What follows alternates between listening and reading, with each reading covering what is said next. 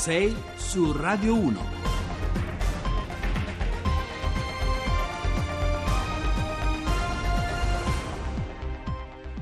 Bentrovati a 6 su Radio 1, buongiorno, lunedì 26 marzo, sono le 6 e 8 minuti al microfono con voi Giovanni Acquarulo, apriamo con un pensiero alla famiglia di Fabrizio Firizzi, il popolare, il popolare, conduttore della RAI che è scomparso questa notte, la notizia l'abbiamo data proprio pochissimo fa nel corso del giornale radio delle 6. Il lungo fine settimana assorbito in larga parte dalla partita politica giocata dai partiti sulle presidenze di Camera e Senato ci consegna un quadro, una prima pagina dove fuori dal palazzo invece la storia in qualche modo riprende a correre con l'epilogo della crisi catalana, una vicenda che torna ad avvitarsi drammaticamente intorno alle notizie eh, che vengono dalla Germania con il fermo dell'ex presidente Puigdemont. Ma poi eh, torneremo a di, occuparci di Africa, non è solo guerre dell'acqua, l'Africa, come vi abbiamo raccontato venerdì scorso, ma anche il tentativo di costruire un mercato comune, una sorta di Schengen del continente africano, un trattato che potrebbe modificare i rapporti di forza commerciali su scala globale. C'è poi una notizia che viene addirittura dallo spazio, dove un satellite cinese fuori controllo è in caduta sul nostro pianeta e al di là dei rischi che sono, dire il vero, estremamente remoti eh, di una collisione sul nostro paese, quella è una storia che ci porta a parlare dei cosiddetti detriti spaziali cioè di quell'enorme quantità di spazzatura prodotta negli anni nel corso delle nostre attività in orbita. Torneremo a parlare anche di Facebook, del suo algoritmo e poi ci occuperemo di corruzione, di quella corruzione pulviscolare che il procuratore di Roma Pignatone ha definito il rumore di fondo del nostro paese. Infine, a chiudere il cerchio ancora la politica, questa volta per provare a disegnare sullo scacchiere le prossime mosse che, eh, con cui i partiti dovranno misurarsi subito dopo Pasqua con il rebus del nuovo governo. Allora, vi ricordo eh, in apertura i nostri contatti dove scriverci e interagire con noi, le pagine Facebook e Twitter di Radio 1 Rai, su Facebook e sul sito di Radio Rai siamo anche in diretta streaming, lo sapete, con la nostra radiovisione. Il numero telefonico per scriverci invece messaggi WhatsApp, SMS e anche messaggi vocali è il 335 699 2949. Vi aspettiamo. 6 su Radio 1. E allora, come vi abbiamo anticipato, torniamo in apertura ad allargare lo sguardo sull'Africa. Lo abbiamo fatto venerdì ragionando degli oltre 500 conflitti che si combattono nel mondo per l'approvvigionamento delle risorse idriche, punti di frattura su scala globale che si concentrano in particolare sulle mappe del continente africano. Ma l'Africa è oggi anche una comunità politica matura che la settimana scorsa in Ruanda ha sottoscritto un primo accordo vincolante per 44 dei 55 stati dell'Unione Africana che di, fatto, di fatto disegna una sorta di Schengen. Lo sapete, il Trattato europeo sull'apertura delle frontiere fra gli Stati membri firmato nel 1990, una sorta di Schengen, una convenzione che potrebbe rivoluzionare i rapporti di forza fra il continente africano da un lato e i suoi principali partner commerciali, l'Europa e la Cina. Si tratta di un'intesa che eh, liberalizza gli scambi fra gli Stati membri, eliminando in prospettiva i dazi sul 90% delle merci che circolano fra i paesi africani, che potrebbe portare nei prossimi quattro anni il commercio interno africano a crescere di oltre il 50%. Allora, eh, ne parliamo stamattina con il professor eh, Mario Comana, docente in economia dei mercati all'Università Luis di Roma. Buongiorno e benvenuto. Buongiorno.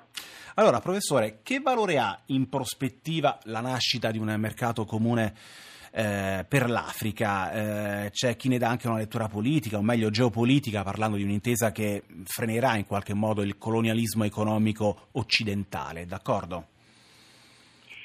Ha un'importanza veramente eh, epocale perché, come hanno commentato anche alcuni degli stessi capi di Stato, questo passaggio dovrebbe servire anche a rimuovere all'interno della mentalità africana quei residui di colonialismo che ancora ci sono. Eh, il colonialismo ormai è cessato da alcuni decenni, in realtà quindi in una prospettiva storica neanche tanto tempo fa, no? se vogliamo vedere. Però evidentemente ancora queste uh, tracce uh, culturali sono rimaste a fondo e sicuramente il fatto che i paesi africani si identifichino tra loro come cooperatori è da segnare uh, come una data molto bella sul calendario della storia. Senta, professore, ma l'Europa o la Cina, cioè i partner commerciali più importanti per l'Africa, non rischiano di perdere eh, potere commerciale con un'Africa appunto più unita e più forte? Sì, e questa però è una cosa buona, nel senso che eh, davvero dobbiamo eh, tornare a smettere quindi probabilmente anche noi questa visione eh, neocoloniale o tardo coloniale nei confronti dell'Africa.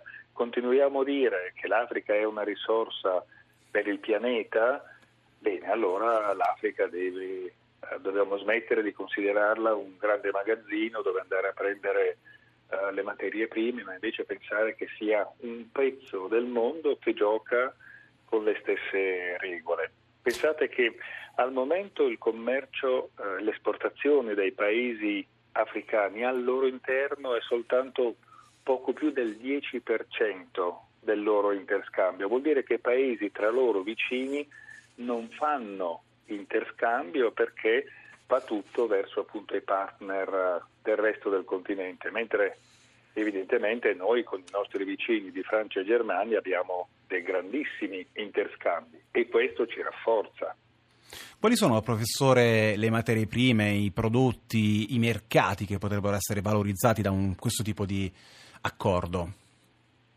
Ma io credo che quello che sarebbe valorizzato soprattutto più che quello delle materie prime, dove evidentemente eh, il resto del mondo acquista a man bassa dall'Africa, sia proprio quello di incentivare una maggiore capacità di elaborazione, di trasformazione e di industrializzazione all'interno dell'Africa, che quindi potrebbe iniziare un percorso per diventare da mero fornitore di materie prime a un uh, competitore che invece opera e trasforma.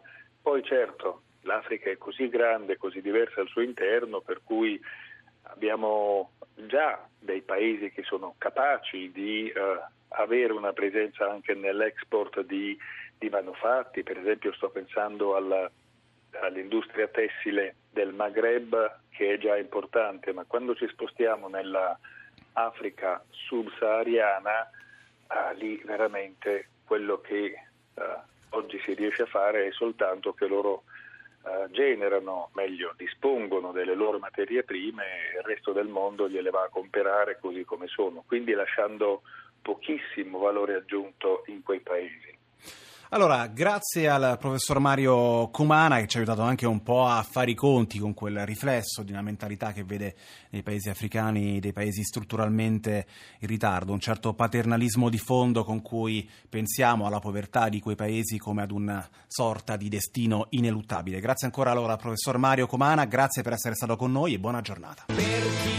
L'ultimo singolo degli Zen Circus, Il fuoco in una stanza, vi ricordiamo l'ultima ora, la notizia è arrivata pochi minuti fa in redazione, la notizia purtroppo della scomparsa di Fabrizio Frizzi, il popolare popolare conduttore della RAI che ci ha lasciati a 60 anni questa notte. Torniamo ora sulla faglia diplomatica e geopolitica che nei mesi scorsi ha tenuto col fiato sospeso il destino stesso dell'Unione Europea, l'ambizione indipendentista della Catalogna che, lo sapete, ha segnato un punto di non ritorno per l'unità della Spagna anche per la cultura giuridica eh, di Madrid, perlomeno nella storia recente. La notizia di ieri è l'arresto dell'ex presidente catalano Carles Puigdemont, intercettato su un'autostrada tedesca mentre stava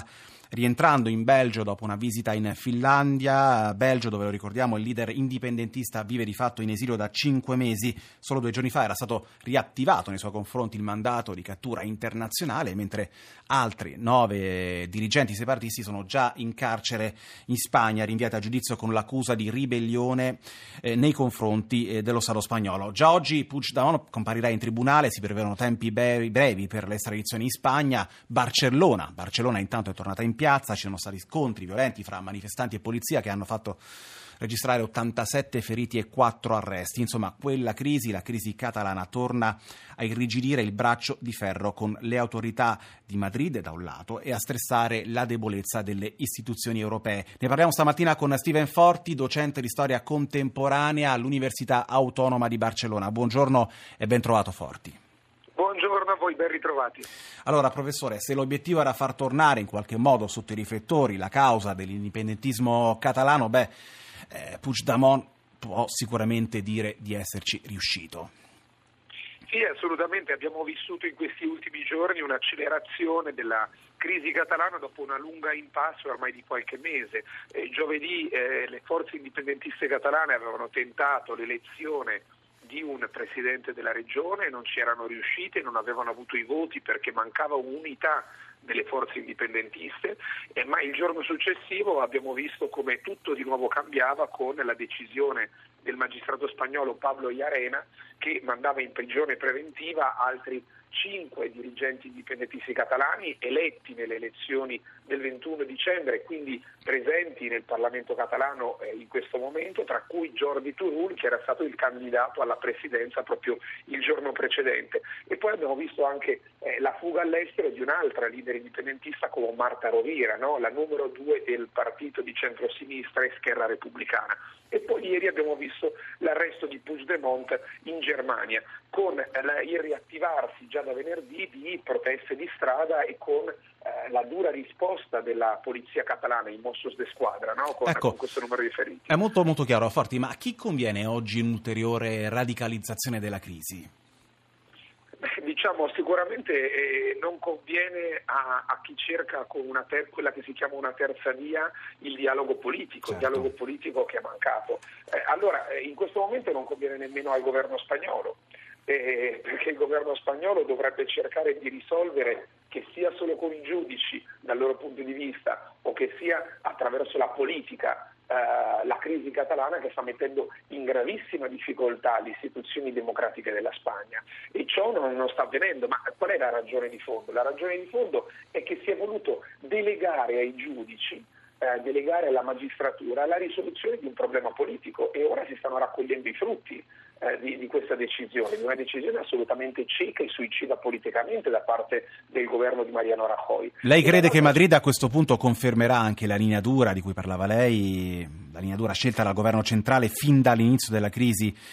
Eh, che ieri di fatto sembrava aver impedito anche soltanto la formazione del nuovo esecutivo in Catalogna. Ma, diciamo che ora il governo di Madrid innanzitutto ha, ha, ha le mani un po' bloccate perché in questo momento la causa è nei tribunali e il giudice Iarena eh, sta portando avanti questa causa, quindi eh, l'unica via che potrebbe avere il governo di Madrid se avesse la forza e la volontà politica per cambiare la situazione e poi decretare in un secondo momento un'amnistia o avviare un canale di dialogo mentre sta andando avanti la causa, la causa nei tribunali. Però negli ultimi sei anni non abbiamo visto nulla di tutto questo, si è scelta la via della forza. Teniamo presente anche che il governo di Rajoy è un governo in minoranza e alla propria destra sta cominciando ad avere una forte opposizione, opposizione del partito di Ciudadanos che appoggia l'esecutivo di Rajoy a Madrid e eh, Ciudadanos è dato da tutti i sondaggi come la possibile prima forza nel caso si, si celebrassero le elezioni e Ciudadanos sta utilizzando la questione catalana per fare un'opposizione a destra del Partito Popolare. Dunque ci troviamo un governo indebolito a Madrid che ha sempre usato la linea dura, che non ha saputo usare la politica e che è in difficoltà. Eh, non riuscirà ad approvare probabilmente il bilancio eh, quindi diciamo si trova davvero in una forte crisi politica. Abbiamo ancora pochi per... secondi eh, Forti, volevo chiederle, sì. scegliamo un'altra chiave di lettura, quella dell'economia, perché il modello produttivo della Catalogna, l'abbiamo detto tante volte, viene considerata appunto storicamente la locomotiva, il traino dell'intero paese. Ieri la Gabanelli sul Corriere quantificava in un miliardo di euro, 133 euro per ogni catalano, 500 euro a famiglia il costo finora di quel sogno indipendentista. Ecco, quanto pesa questo aspetto? Ma ha pesato, ha pesato, sicuramente soprattutto in ottobre, quando abbiamo visto tante imprese che hanno spostato la loro sede fuori dalla Catalogna. No? Si parla di più di, di 3.000 imprese, tra cui anche due, le due importanti banche catalane e grandi imprese che avevano sempre avuto storicamente la propria sede qui. Ma eh, se poi vediamo nelle decisioni dei cittadini, ciò si vede che non ha contato non ha pesato perché a dicembre gli indipendentisti hanno aumentato anche se di poco i loro voti, hanno mantenuto praticamente quasi lo stesso numero di parlamentari, avendo una maggioranza del Parlamento. Quindi dopo sì. anche lo, tutto quello che abbiamo visto nel mese di ottobre, la fuga delle imprese, la mancanza di riconoscimento internazionale, c'è comunque uno zoccolo duro di circa 2 milioni di persone Bene. che continua a dare fiducia a Puigdemont e ai leader indipendentisti. Grazie. E, Grazie allora davvero, grazie allora a Steven Forti, docente di storia contemporanea all'Università Autonoma di Barcellona per essere stato con noi questa mattina. Ora come sempre c'è l'Onda Verde, noi torniamo in studio subito dopo con le anticipazioni del giornale radio. Restate con noi a Radio 1. RAI Radio 1.